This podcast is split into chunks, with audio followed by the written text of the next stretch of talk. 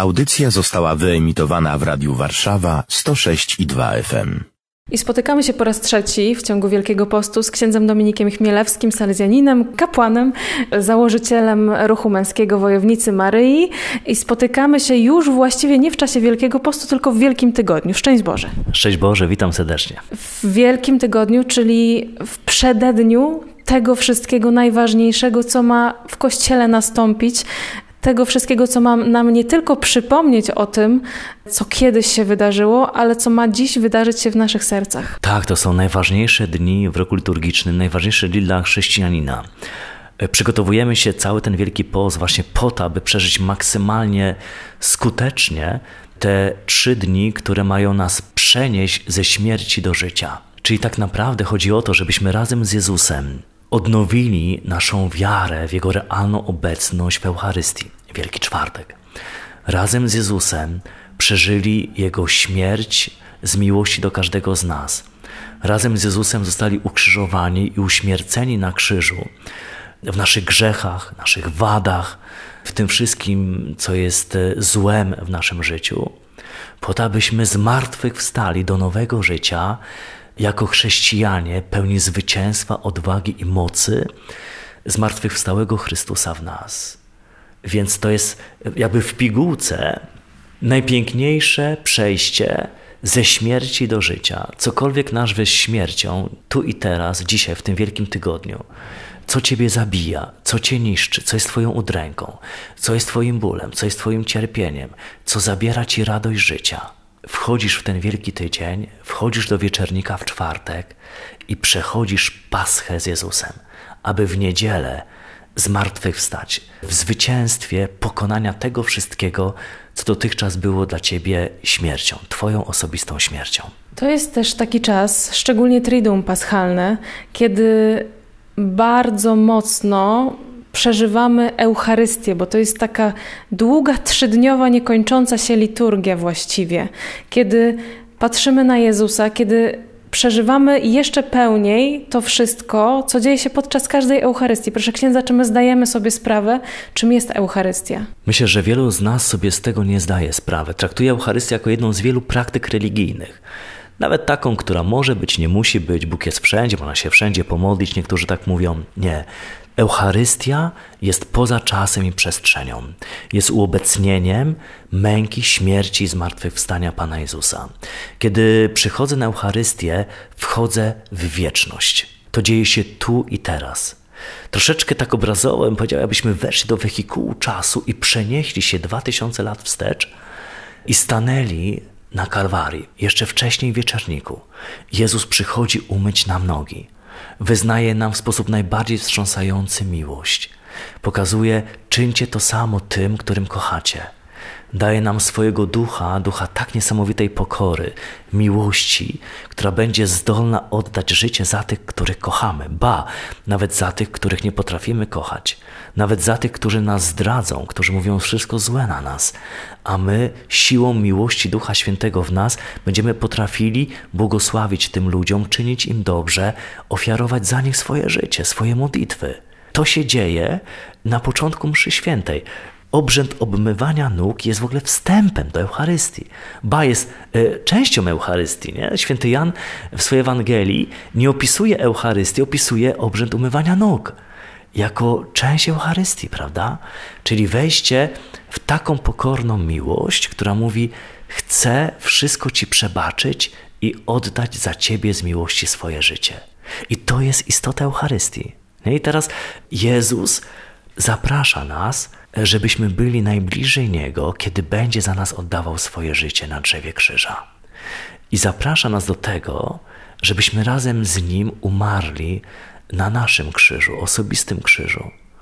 Żebyśmy pozwolili umrzeć grzechowi, egoizmowi, naszym wadom, tym wszystkim, czym co niszczy nasz e, miłość w relacji do Boga, do drugiego człowieka, do samego siebie. I, I na ołtarzu krzyża, poza czasem i przestrzenią, wiecznym teraz, Jezus umiera za ciebie i za mnie. I cuda eucharystyczne, które e, są przecież e, badane obecnie przez naukę. Mamy ponad 130 cudów eucharystycznych. One w każdym z tych przypadków mówią o jednym. Histopatolodzy, badając zakrwawioną hostię, badają tkankę mięśnia sercowego. Człowieka, który jest w stanie agonalnym. Jego serce jest zmiażdżone cierpieniem. Mówi o tym ilość białych ciał w tkance mięśnia sercowego, a więc y, przyjmujemy w Eucharystii żyjące serce Boga. Ponieważ histopatolodzy nie są w stanie wyjaśnić, jak to jest możliwe, że w trakcie badania zakrwawionej hostii badają tkankę mięśnia sercowego, serca, które żyje. Ono żyje w trakcie badań. I to jest tak szokujące, że nie są w stanie tego wytłumaczyć. Dlatego nazywamy to cudem eucharystycznym. Bóg daje nam cud eucharystyczny nie jako nagrodę za wiarę, ale jest wstrząsającym krzykiem Boga z powodu naszej niewiary. I On zaprasza każdego z nas, abyśmy wrócili na nowo do tego, co stanowi istotę Eucharystii. Jego męka, śmierć z miłości do nas, tu i teraz, poza czasem i przestrzenią. Jesteśmy na Golgocie, jesteśmy na Kalwarii, jesteśmy pod krzyżem Jezusa, a potem On chce nas nakarmić swoim ciałem i swoją krwią, abyśmy mieli Jego miłość, abyśmy mieli Jego w nas i wtedy będziemy zdolni do kochania tak, jak On nas kocha. Proszę księdza, to ja tak przekornie chciałabym zapytać y, o to, jak dobrze przeżyć Triduum Paschalne, bo to wszystko, że Jezus umiera za nas, że ta ofiara uobecnia się podczas każdej mszy świętej i także podczas Triduum Paschalnego, to my to wszystko jako katolicy wiemy i dlatego do tego kościoła idziemy, ale często chyba zdarza nam się przeżyć to po prostu jako wydarzenie jako wspomnienie, a nie ma tego osobistego doświadczenia Jezus zbawia mnie. To jak odnaleźć to doświadczenie podczas tegorocznego Triduum? To jest to właśnie tu i teraz, nie? poza czasem i przestrzenią, że wchodzę jako, można powiedzieć, trzynasty apostoł do wieczernika. Jezus umywa mi nogi. Jezus karmi mnie komunią świętą. Jezus zaprasza mnie do ogrodu oliwnego. Jezus zaprasza mnie, żebym przy nim modlił się, kiedy on będzie przeżywał całą swoją mękę w ogrodzie Getsemani, w swoim umyśle i w swoim sercu. Jezus zaprasza mnie, żebym był przy nim, kiedy całą noc będzie w ciemnicy i będzie przeżywał straszliwe katusze, które nie są może opisane w Piśmie Świętym, ale są pisane przez wielu mistyków i świętych. Jezus zaprasza mnie, żebym Wielki Piątek był przy nim, żebym szedł z nim drogą krzyżową, żebym szedł z nim wchodząc na Kalwarię, żebym stał pod krzyżem, żebym był przy nim, kiedy on będzie umierał, kiedy będzie wypowiadał swoje ostatnie słowa, kiedy będzie dawał mi siebie, kiedy będzie mówił mi: Pragnę Twojej miłości, kiedy umrze, żebym wziął, tak jak Maryja, jego ciało zdjęte z krzyża w swoje ramiona, żebym uświadamiał sobie, Jezu, Ty to zrobiłeś za mnie. Boże, co zrobiły Tobie moje grzechy? Jak straszliwie zmasakrowałem Ciebie moim grzechem. Żebyś rozpłakał się, mając ciało Jezusa w swoich ramionach, tuląc go do serca, całując, pielęgnując, uzdrawiając jego rany swoim gorzkim płaczem, swoimi łzami, balsamując je swoją czułością i swoim pocałunkiem. Żebyś w sobotę razem z Maryją y, oczekiwał na jego zmartwychwstanie.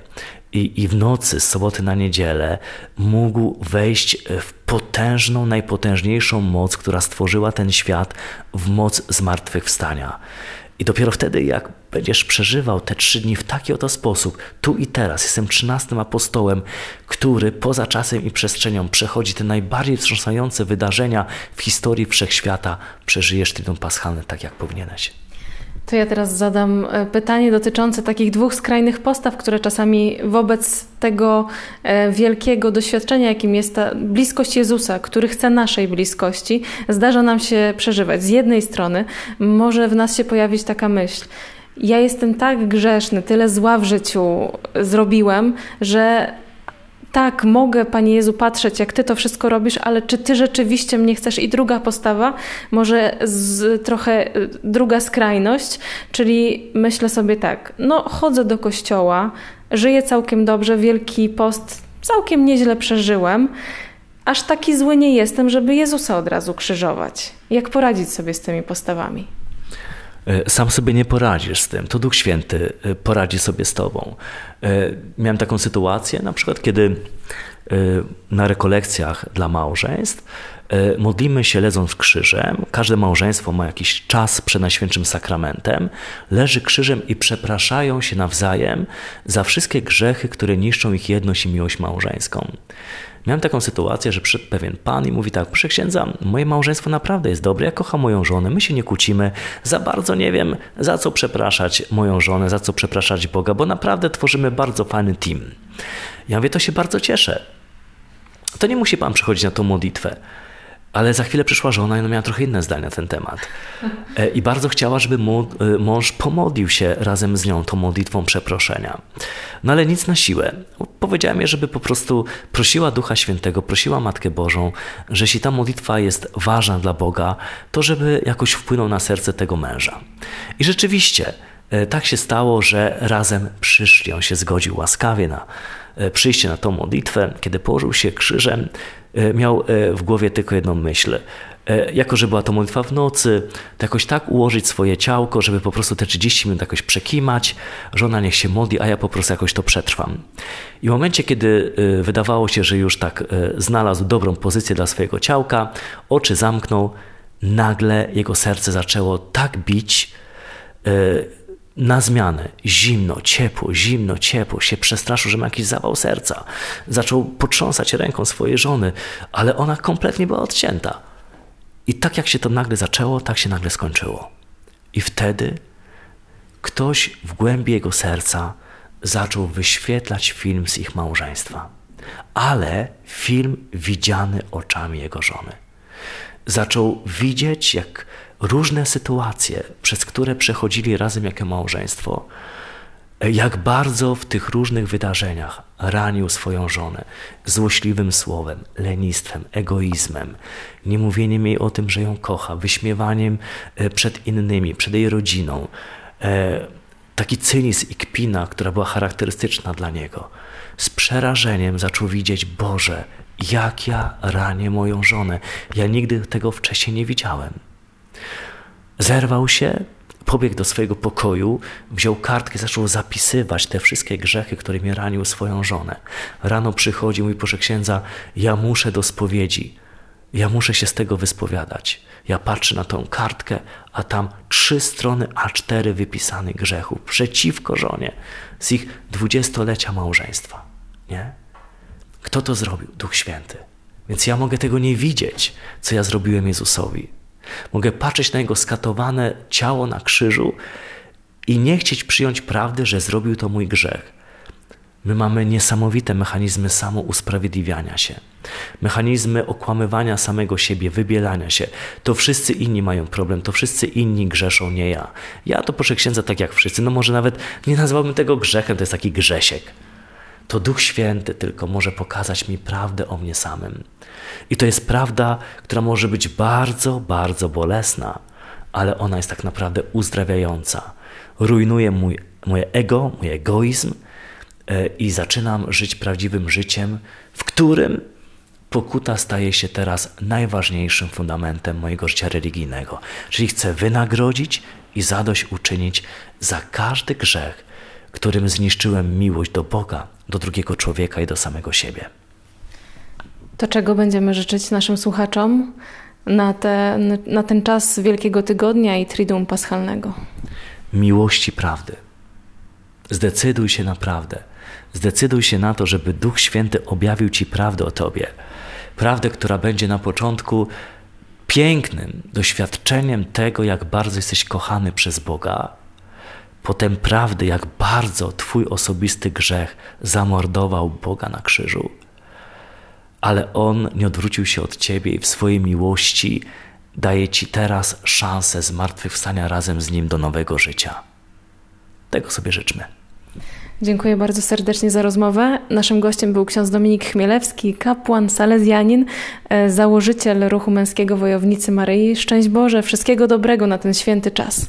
Błogosławię Was na przeżycie Triduum Paschalnego w duchu miłości i prawdy w imię Ojca i Syna i Ducha Świętego. Amen. Amen.